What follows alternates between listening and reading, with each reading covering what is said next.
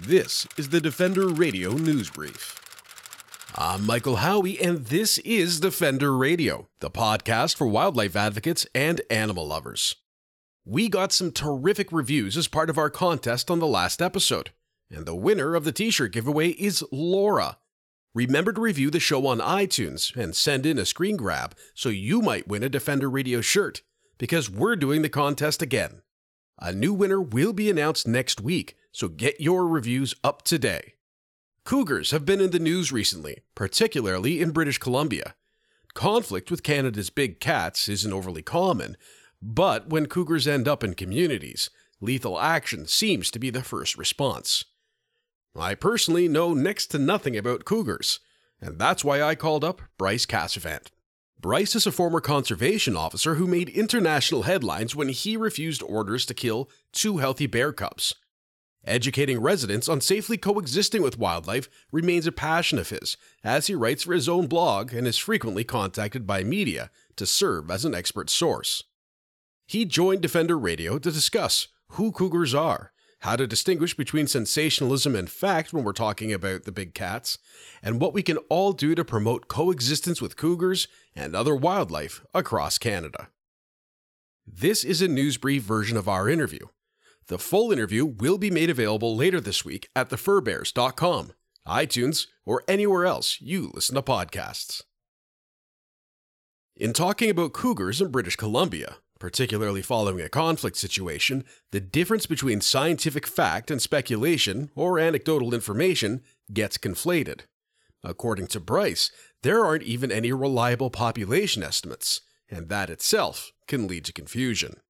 Uh, population estimates uh, in British Columbia, they are partially based on anecdotal information, you know, what people see, what people think and feel, not necessarily on hard um, scientific fact.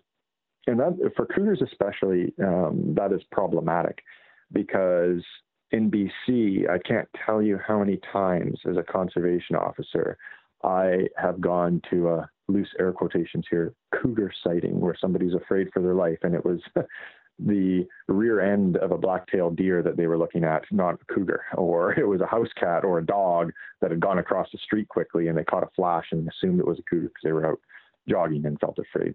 Just because people feel that there are a lot or um, there's a rumor that sightings have increased in the last 10 years and therefore populations are exploding and there hasn't been a quantitative scientific study on population estimates for this apex predator species.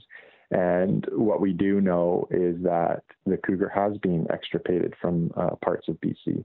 We are fortunate to still have this species within British Columbia, but establishing uh, population estimates on anecdotal information and sightings, many of times which are flawed sightings, um, is very unwise.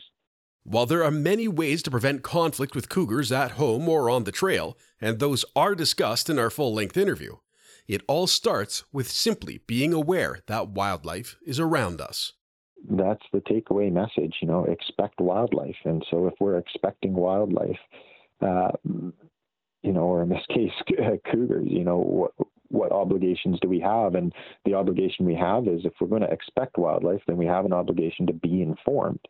And if we have an obligation to be informed, then the government has an obligation to make sure that information is readily and easily accessible.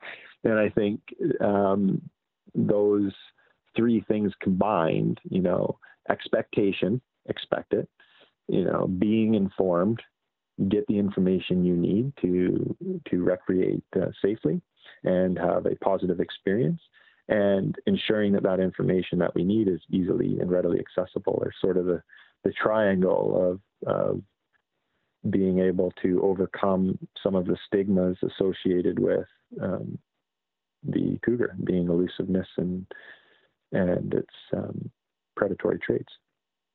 You can learn more about Bryce and read his thoughts on issues such as wildlife management and coexistence at brycecasavant.ca.